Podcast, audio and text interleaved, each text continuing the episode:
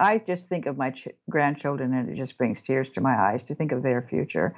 And I just want to do everything I can to make it different. And, and I just want to wake up people to say, you know, and if, if we have a lot of power as a consumer just to go and buy the certified organic food, stop buying the toxic food and they won't make it anymore. It's that simple. If we would just do that collectively as consumers, we could change this without having to get regulatory agencies involved.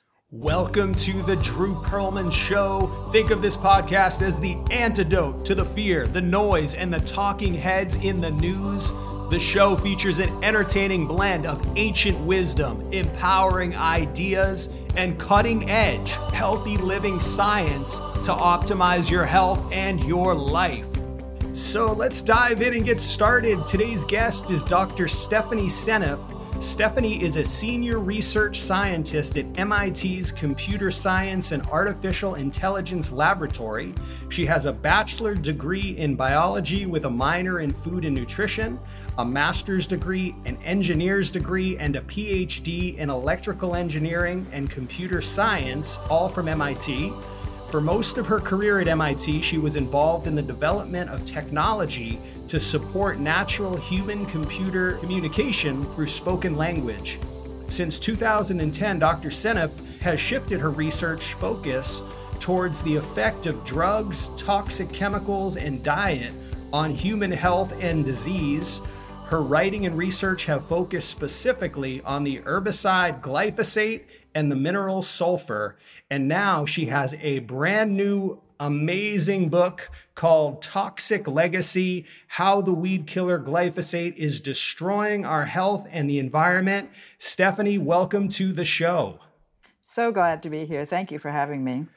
It's an honor. It is a huge honor, and I got a, an advanced copy of this book, which we're gonna we're gonna dive into, um, because the book is now out and about. Well, you know, there's a there's a there's a widespread belief, uh, at least I think a lot of people have, that our health was in good shape prior to 2020. But one of the things that I really loved about your book is when you look at the trends of Alzheimer's, autism, cancer, you name it.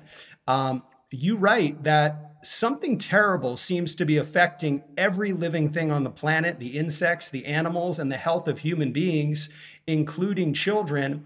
And it's something hiding in plain sight. And as you say in the book, Stephanie, that common denominator is glyphosate.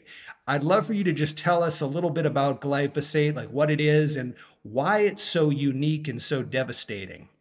Sure. Yeah. Well, so glyphosate was a real wake up call for me. And I'd been looking for what was causing the epidemic in autism. Initially, that was what caught my eye. And I really wanted to figure it out. I looked at a lot of things and I struck out. And then I just happened to hear a talk about glyphosate um, by Professor Don Huber. He's a retired professor from Purdue University, an expert in plant pathology he was zeroing in on glyphosate as being a major player in in uh, disease, not just in the plants, but also in the, in everything else. You know, all species on Earth. And he talked about various um, issues, for example, the gut microbiome, mineral chelation, liver disruption. I mean, there were a lot of critical things that were going on with the autistic kids that I linked to with that talk. And so it really resonated with me. And that was in 2012, September. And ever since then, I've just made glyphosate be my main thing. I mean, I've just been reading everything I can about glyphosate and linking it to all these diseases, as you mentioned, that are going up dramatically uh, in, in step with the dramatic rise in glyphosate usage. The, the curves coincide in many cases, astonishingly close uh, correlation. And uh, you you know people say, oh well, correlation doesn't mean causation. They're happy to dismiss it, which really shocks me because when you see that kind of correlation, the first thing you need to think about is, can I find can I understand, can I figure out a, a causative mechanism by which this chemical could be causing all these diseases? Most people say also one chemical couldn't cause that many diseases. And in the case of glyphosate, that's not true. And this is what I identified in my book um, a very specific, unique mechanism of toxicity that I believe glyphosate has, which I believe then can explain how all these diseases could be caused by it. Mm. And I should say, it's you know it, it's the most common herbicide on the planet. The United States uses about 19% of the total world, supply each year, uh, with 4% of the world's population. So clearly, we here in America have a much higher exposure to glyphosate than other countries. and it's reflected in our very poor health, our extremely expensive healthcare system, which we just can't seem to get a whole, you know, a handle on, because people are so sick. They require a lot of medical care, I think, and they're so sick because they're being poisoned by glyphosate. Absolutely, and and you know, I know you you say in your book, you know, that the the chemical companies will say that oh, it's it's safe because it's just you know it just harms the plants, but as you say in your book the the plants have this metabolic pathway and and maybe humans don't have it but but microbes have it and we are predominantly microbial. Right. That's exactly right. The gut microbiome gets hit hard by glyphosate and that causes this kind of dysbiosis that you see in autism and also in many other diseases gut dysbiosis has been linked directly to parkinson's disease and alzheimer's disease and rheumatoid arthritis there are a number of diseases out there that don't look like gut related diseases but they are through a cascade process that starts in the gut. Mm, absolutely. And, um, you know, one of the points is that, you know, if you want to give someone disease, you simply, you know, if you raise toxin level, increase toxin levels and decrease nutrient levels and, and glyphosate, glyphosate seems to accomplish both. Right. And it's, it's interesting, Stephanie, how you bring up that it was originally patented as a chelating agent for mineral deposits on pipes and then right. next, it was patented as an herbicide and then an antibiotic. Right, exactly. The antibiotic is quite interesting. I think that wasn't until 2000 or something. So, um, but it is an antibiotic. It kills, uh, it especially is uh, kills beneficial microbes, which is a huge problem, because the bifidobacteria are really critical in the gut, and they get clobbered by glyphosate. Hmm, unbelievable. And um, you know, it, it is interesting how you bring up in the book, um, and, it is just such powerful information how, you know, again, science and, and many of these companies will say that that this is perfectly safe, and that, but when you go back in our history, you brought up how, like in the 1940s and 50s, science, so-called science, said that DDT was perfectly right. safe, and you know, we have a history of of um, you know, kind of overlooking some of the the dangers here it seems to be like history repeats itself over and over again. I, we keep on thinking that, oh well, we've now got the perfect, you know, solution and everything's good, and then we find out, oh, whoops, that one doesn't work either. We need to really recognize, I think, that pretty much all the chemicals, anything that's not natural, I'm suspicious of at this point. Mm, absolutely. And so it's so we we talked about you know this the, these incredible trends in in human disease and the autism rates through the roof and um, Alzheimer's and cancer and all this, but it's not just affecting humans. Um, as you mentioned, you know, this mass extinction that's going on, um, which is unbelievable. Stephanie, maybe if you could talk about what's going on in the natural environment. Oh, it's shocking, you know, and we, we, we've been hearing all about the bees and the butterflies disappearing. We have a very big crisis looming with the bees because they're so critical for fertilizing the, the plants to, to allow the crops to grow and um, and they are just getting absolutely wiped out. And and you know people have been looking at the insecticides, and of course those are going to play a role in the bee colony collapse syndrome. But glyphosate, I think, is playing a, a much bigger role in that than we realize, and especially because glyphosate disrupts the uh, enzymes in the liver that detoxify other chemicals, including the insecticide. So what happens is there's synergistic toxicity when the glyphosate's wiping out the enzymes that would be able to um, handle better handle the uh, insecticides. So they become much more toxic in the presence of glyphosate.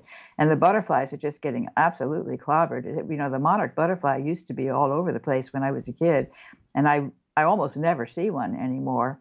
They're really decimated. And um, monarch, you know, their main food is a uh, is is this uh, weed. It's a um, uh, what's it called? I lost the name of it. Um, a weed, milkweed, a weed, milkweed, milkweed. milkweed. Okay. Yeah, which grows in the in the corn, and of course it's a weed in the corn. So they've used glyphosate very well to kill the milkweed growing among the corn crops, and then the um, the butterflies are eating that milkweed that's contaminated with glyphosate, and they're getting sick. They're hmm. getting metabolic disorder that that exo- causes them to just um, get exhausted on their way down to Mexico. You know, they have this big migration pathway, and they don't make it because they get, get killed by the glyphosate along the way. Mm. And then the frogs, of course, the tadpoles. I mean, there have been many studies on tadpoles. They're very sensitive, and you know, it goes into the waterways, and then um, they have their skin is very permeable, and so they just get poisoned right straight through the skin. The tadpoles. So the frogs are getting wiped out. There's like a 40% of the I forget if it's 40% of the um, amphibians that have become extinct in, in recent times. I mean, it's just mm-hmm. shocking. Yeah, unbelievable. Unbelievable. Yeah, I, I, know in your book you said population of mammals, birds, fish, reptiles have shrunk by 60% in just four decades. Yes, um, it's so amazing. And I, you know, I remember as a child, I actually always loved nature and I spent a lot of time walking in the woods when I was a child. And I remember just in my neighborhood in a, in a suburban town in Connecticut, there were so many fun things to find outdoors living uh, species, you know, the uh, grasshoppers and the beetles and the uh, praying mantises and the bats and the and the fireflies. I mean, there were so many th- things, living species out around and about. Mm. And now I hardly ever see anything alive outdoors in a suburban neighborhood in Massachusetts, which is just not that different from Connecticut. Oh my God, unbelievable! Yeah, that is... even the squirrels are disappearing. You know. I know. I know. I mean, it's a, you know, I know you have children and grandchildren. I have a child. I mean, this is going to be a vastly different world that we're, we're giving our future generations. Yes, I mean, that's what's got me so stirred up because I just hate the world we're handing over to my grandchildren. It's just so unfair to them what my generation has done to this earth. Absolutely. I, I, wanted to read the um, in the introduction of Stephanie's book, and again, it, this is this is a must-read book. Um, that by the time this inter, but by the time this episode is out, you'll be able to get it. So um, you know, this is a book you really need to read. Um, and uh, you know, it starts out with this great quote by jo- Jane Goodall, and she says, "We haven't inherited this planet from our parents; we've borrowed it from our children." We have not borrowed our children's future, we have stolen it. And we're still stealing it now. And it's time we get together, whatever our religion, whatever our culture, get together and start changing the way, changing our attitude so that we can leave a better world for our children whom we love. So yeah, this, that's so beautiful. Oh my goodness. So is this this is a big I mean this is your this is what's driving you Stephanie right now? Absolutely. I just think of my ch- grandchildren and it just brings tears to my eyes to think of their future. And I just want to do everything I can to make it different. And and I just want to wake up people to say, you know and if, if, we have a lot of power as a consumer just to go and buy the certified organic food stop buying the toxic food and they won't make it anymore it's that simple mm. if we would just do that collectively as consumers we could change this without having to get regulatory agencies involved Absolutely, absolutely. So, um, Stephanie, would you say that this book is? I mean, it's a. Would you say it's a call to action for people? Uh, absolutely, yes, yes, absolutely. I just um, a wake up call, you know, because I think a lot of people don't know. Of course, the government is very lax about it. They don't even bother to test glyphosate. Various consumer organizations are finding lots of glyphosate in lots of foods that parents should be really concerned about. Things like Oreo cookies, goldfish crackers, um, Cheerios. I mean, these are very common foods that children eat, and they're loaded with glyphosate.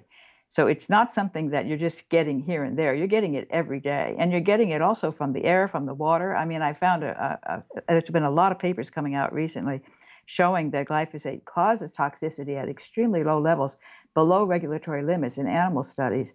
And also, it's being found. So, for example, in Brazil, there's a new study out from Brazil, and they looked for glyphosate in nanoparticles in the air, and they found it in the fields where glyphosate was being sprayed on the crops. But more ominously, they found it higher concentrations in the nanoparticles in the city, mm. where glyphosate was not being sprayed on the crops mm. in the city. And, and this is because I think of the biofuel industry, which also has me very concerned. We're using you know, we're trying to deal with the oil crisis and use less oil, which is a good idea. And one concept is to take crops and turn them into useful fuels. And so this has been an industry that's been growing uh, in size, especially recently, last few years, especially in America. You know, we, we play a leadership role. We have 10% ethanol, bioethanol, in our gasoline in this country, mm. and that bioethanol is derived from GMO Roundup Ready corn. I think it's contaminated with glyphosate, and I think that glyphosate is leaking out into the air prior to combustion. And then there's also biodiesel, there's biomethane. I mean, there's all these different biofuels that are coming out of crops that are being sprayed with glyphosate. Wheat crop, you know, sprayed with glyphosate, then harvest the wheat, glyphosate goes into the bread, and you get celiac disease. Meanwhile, you take the stalks, you know, heavily loaded with glyphosate, run them through a process and turn them into fuel, and that fuel is going to have glyphosate in it too. I would bet money. I mean, that, now people aren't investigating this, but they should be because I think the glyphosate in the air, in the cities and in the highways, is contributing to the COVID 19 crisis because I have a whole chapter in my book showing how glyphosate affects the immune system. It's very, I think glyphosate is very toxic to the immune system, making it weak. And so then when you breathe in, when you get infected with COVID 19 and you've got glyphosate in your lungs, your, your lungs are not able to fight the virus off. Okay, just a quick note here. Chelsea Green Publishing is our sponsor this month, and they are the publisher of Stephanie's new book, Toxic Legacy How the Weed Killer Glyphosate is Destroying Our Health and the Environment. And as a special bonus for all of our listeners, receive 35% off your total order from Chelsea Green by using the discount code POD35. That's POD35 at checkout so you can grab a copy of Stephanie's book. Just visit chelseagreen.com. Let's get back to the show. You know, Stephanie, one of the things also I took away from your book is just that the regulators are really not doing not doing the job at all. And that and almost as though we we can't really rely on them, that we have that as as a as a species, as people, as human beings, we have to kind of do this job ourselves. I absolutely feel that way. And this is from my own personal experience. You know, it's not from not trying. I've tried in several different states and also in the US government. A whole team of us on our own nickel went down to Washington, D.C. to present our studies on glyphosate to the EPA. And we basically were met with, with a cold shoulder. I mean, they, they, they agreed to meet with us and they wasted a lot of time fooling around, gave, showed up late and then we had to rush through our presentation. They had a complete lack of interest in it, no questions. I mean, it was really weird, mm. and nothing came of it. And, and, so this was just really frustrating for me mm. to go hmm. through all that effort and to get nowhere with it. So I just gave up on the government at that point. I had had bad luck with all the I'd, I'd done it in, in uh, Pennsylvania, you know, in Massachusetts, and in Hawaii, and in, in all cases, it was very frustrating. Mm. And now Mexico, you know, Mexico had agree, had decided to ban glyphosate to phase it out by 2024. I was so thrilled. Right. And I just heard a couple days ago that the U.S. and of course the industry managed to pressure Mexico into backing down. I was just really afraid that was going to happen, and now it has happened. Hmm. Wow. It's so infuriating. Our country's making sure that other countries don't ban glyphosate for some crazy reason. I mean, I don't understand what is the matter with our government, to be honest with you. It's very frustrating. For that me. is, that is. But but uh, but absolutely, you you make it so crystal clear that this is why everyone has to read this book as a first step. If you're if like you like you say in the book, you know, if you if you eat food, if you have a child, or if even if you know a child, or if you know an animal or a plant or whatever, um, you, you need to read this book, I think, as the first step. And then you're just going to see, because Stephanie, I mean, you lay it all out. You lay it all out there for people. Yeah, thank you. And then, and then it's just a matter of, and then, and then taking action is just going to be, be natural. So, Stephanie, if you had some of the listeners, if they were, if they were sitting with you right now, um, what message might you tell them? Yeah, well, I mean, I think it's just so crucial for your health, and especially if you're having health issues uh, you really should think in terms of your food because I think that's where health starts. You need to eat healthy food in order to be healthy. And I cannot emphasize that enough. So I think any extra money you spend on buying healthy food is you're going to get that money back in your reduced healthcare costs. I really believe that. Of course, you're going to feel a lot better too. All your symptoms are going to go away. It's it's just totally worth it. So eating certified organic is number one. Eating whole foods is number two, not processed foods. Min- stay away from processed foods as much as possible. Number three, I say get out in the sunlight without sunscreen and without sunglasses. Sunlight is healing, and I talk a lot about that in my book. Now, one unfortunate thing about sunlight is that glyphosate disrupts melanin in the skin and probably disrupts other enzymes in the skin that are involved with, for, involved with, for example, vitamin D. And um, so it disrupts uh, glyphosate interferes with the benefits that you get from the sun and possibly can even cause the sun to be toxic. So that's another reason why you eat healthy. Then you can afford to be exposed to the sun and, get its healing effects as opposed to the potential for things like skin cancer. Um, so I am very much a believer in, in sun, uh, sunlight, and I talk about it in my book why I feel that, that it's important, not just for vitamin D. And you may know that vitamin D deficiency is a tremendous risk factor for bad outcome with COVID 19. Glyphosate not only messes up the um, the production of vitamin D in the skin, but it also messes up the uh, activation of vitamin D in the liver, and that may be more important. The cytochrome P450 enzymes in the liver are so crucial for so many things. And one of them I mentioned is detoxifying other toxic chemicals, but also for activating vitamin D. And so I think the epidemic that we're seeing today in vitamin D deficiency may be directly linked to um, glyphosate. Mm, wow. And um, Stephanie, I know I know this another big theme in your work is sulfur. Yes. And sort of the maybe maybe just just tell some of the listeners about the power of sulfur and how they can you know get it in their lives. Right, and so I that's the other thing I was going to say next was high sulfur foods, and especially uh, organic sulfur, basically sulfur-containing amino acids. That's cysteine, methionine, and um, uh, cysteine, methionine. Was there another? Oh, homo. Um, there is an, uh, pro, I want to say proline, but that's not right. Um, I can't believe I lost it. not gl- glycine. Word access problem. Uh, glycine, no, glycine doesn't contain sulfur. Although glycine is, of course, very important because glyphosate is a uh, is an analog amino amino acid analog of glycine. So I think taking making sure to get a lot of glycine is uh, important to counteract glyphosate's effects. Taurine was the one taurine, I was thinking. Yes. Sulfur-containing amino acid.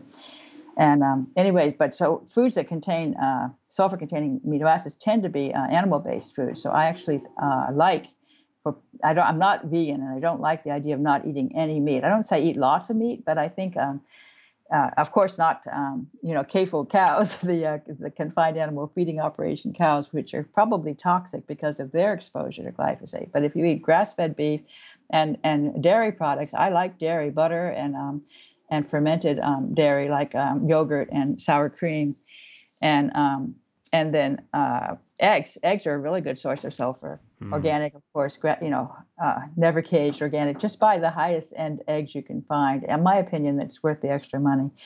And um, and then seafood. If you live, you know, if you live near the sea, uh, oysters and clams and crabs and uh, lobster, they're all extremely healthy. They have so many micronutrients. It's important to get abundant uh, minerals and vitamins. And uh, B vitamins is another area where glyphosate is messing things up, and that comes directly out of that shikimate pathway that glyphosate disrupts. The, the, the gut microbes produce B vitamins for the host, and that production process gets messed up by glyphosate. So we have various B vitamin deficiency problems as well mm. in the modern world. And of course, glyphosate chelates minerals. I mentioned that earlier.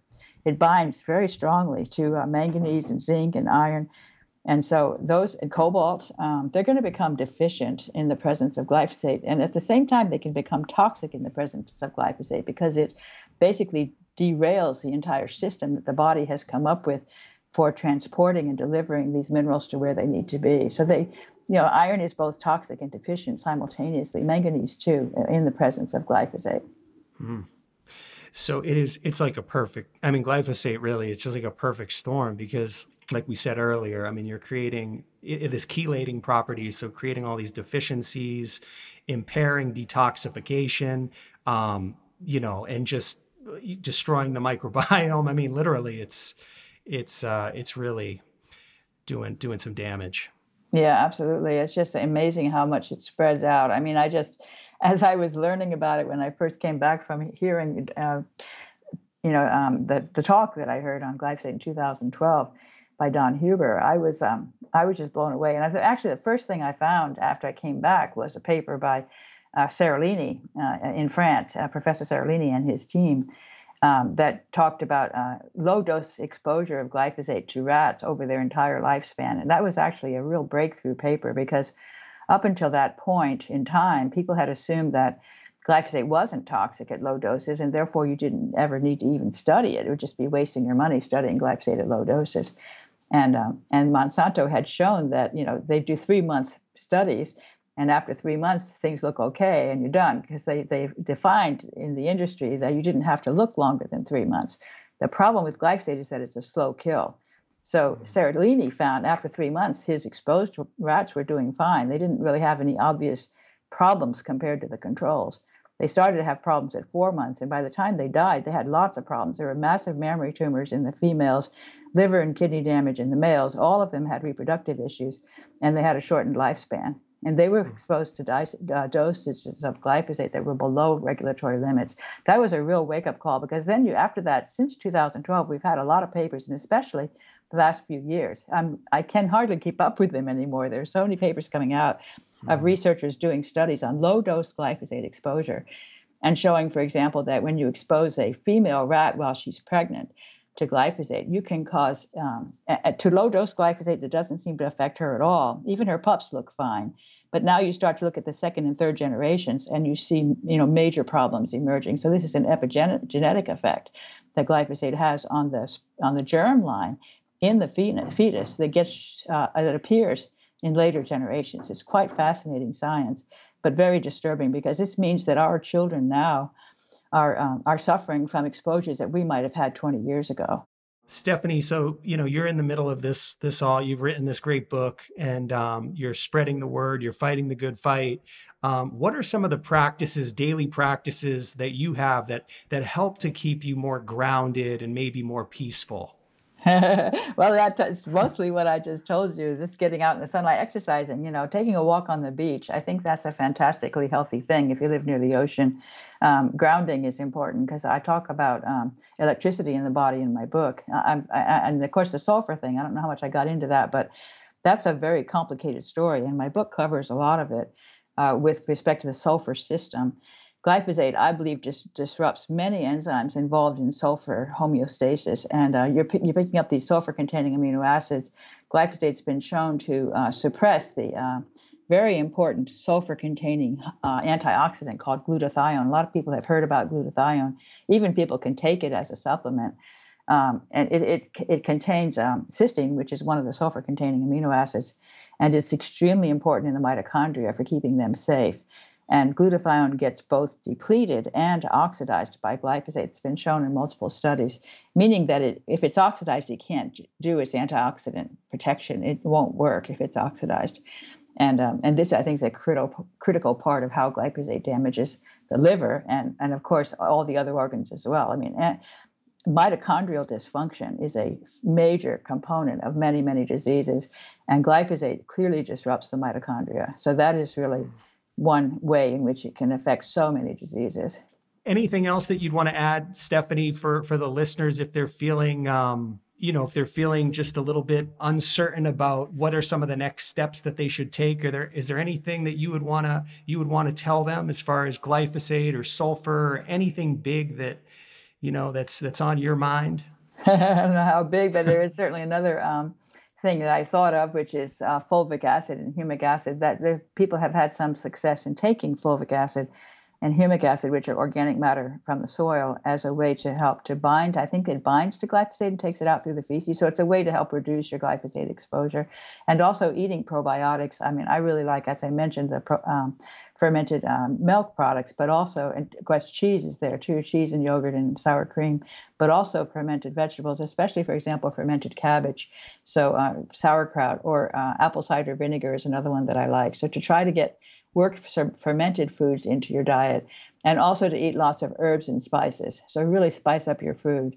Um, really pay attention to your food. Spend more time in the kitchen, I would say, you know, to make, make wholesome meals um, make food more a center of your lifestyle. I think is an important thing because in America we're all so busy all the time. We kind of just grab a hamburger, you know, mm. uh, for mm. lunch, and it's uh, it's it's we're paying for it in terms of our health. Yeah, yeah. So uh, on some level, at some level, it seems like we do. I mean, with just this heavy toxic load, we have to work a little bit harder, or really, as you said, prioritize yes. You know, food, getting outside, and all that stuff. Exactly. Make time for those things because it's really, really important for your long term health.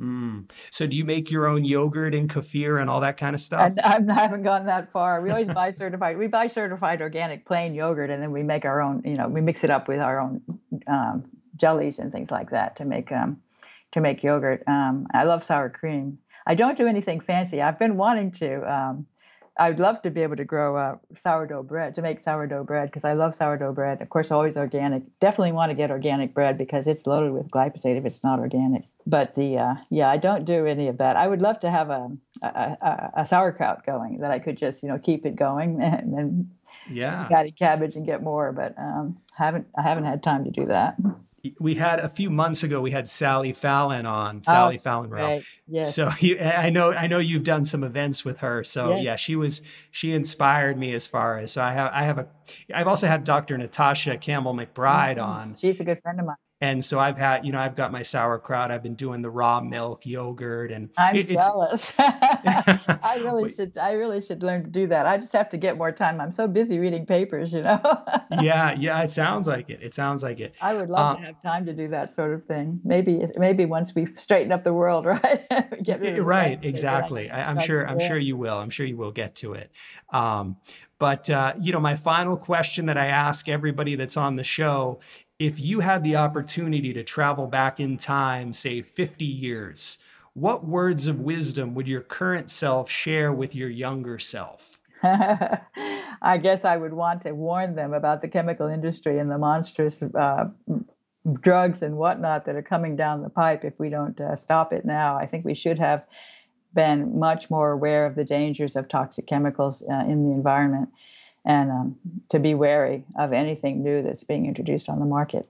Absolutely. Stephanie, where can people go to learn more about you and your book and all of this good stuff? I have a webpage, stephanieseneff.net, and then in there there's a uh, slash book where you can find all the different booksellers that are currently selling my book for pre-order. Uh, stephanieseneff.net slash book, um, but stephanieseneff.net in general. Uh, you can explore that space. Absolutely, Stephanie. We will um, we'll link up with um, you know in the show notes and everything. But um, you're you're doing amazing work, and again, um, I hope everyone will pick up this book, Toxic Legacy, and read it. You're gonna it's gonna blow your mind, and it's gonna get you um, inspired to um, to be on the front lines with Stephanie and and every and me and everybody because this is this is big stuff. Thank you so much for having me. All right, Stephanie. Thank you so much. Take care. Bye bye. Thank you for listening to the Drew Pearlman Show. I hope you enjoyed today's episode.